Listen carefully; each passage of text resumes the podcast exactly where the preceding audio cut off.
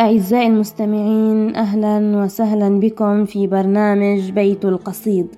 قصيدة اليوم بعنوان التأشيرة للشاعر المصري هشام الجح أسبح باسمك الله وليس سواك أخشاه وأعلم أن لي قدرا سألقاه سألقاه. وقد علمت في صغري بأن عروبتي شرفي وناصيتي وعنواني وكنا في مدارسنا نردد بعض ألحان بلاد العرب أوطاني وكل العرب إخواني.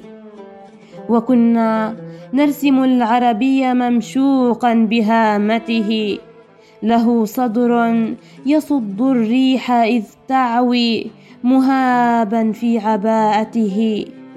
وكنا محض أطفال تحركنا مشاعرنا ونسرح في الحكايات التي تروي بطولتنا وأن بلادنا تمتد من أقصى إلى أقصى وأن حروبنا كانت لأجل المسجد الأقصى وأن عدونا صهيون شيطان له ذيل وأن جيوش أمتنا لها فعل كما السيل.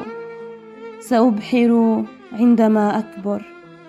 أمر بشاطئ البحرين في ليبيا وأجني التمر من بغداد في سوريا.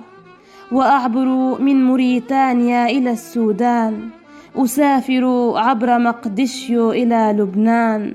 وكنت أخبئ الألحان في صدري ووجداني بلاد العرب أوطاني وكل العرب إخواني.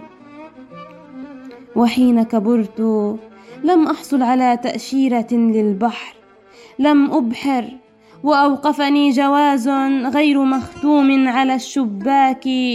لم أعبر كبرت أنا وهذا الطفل لم يكبر.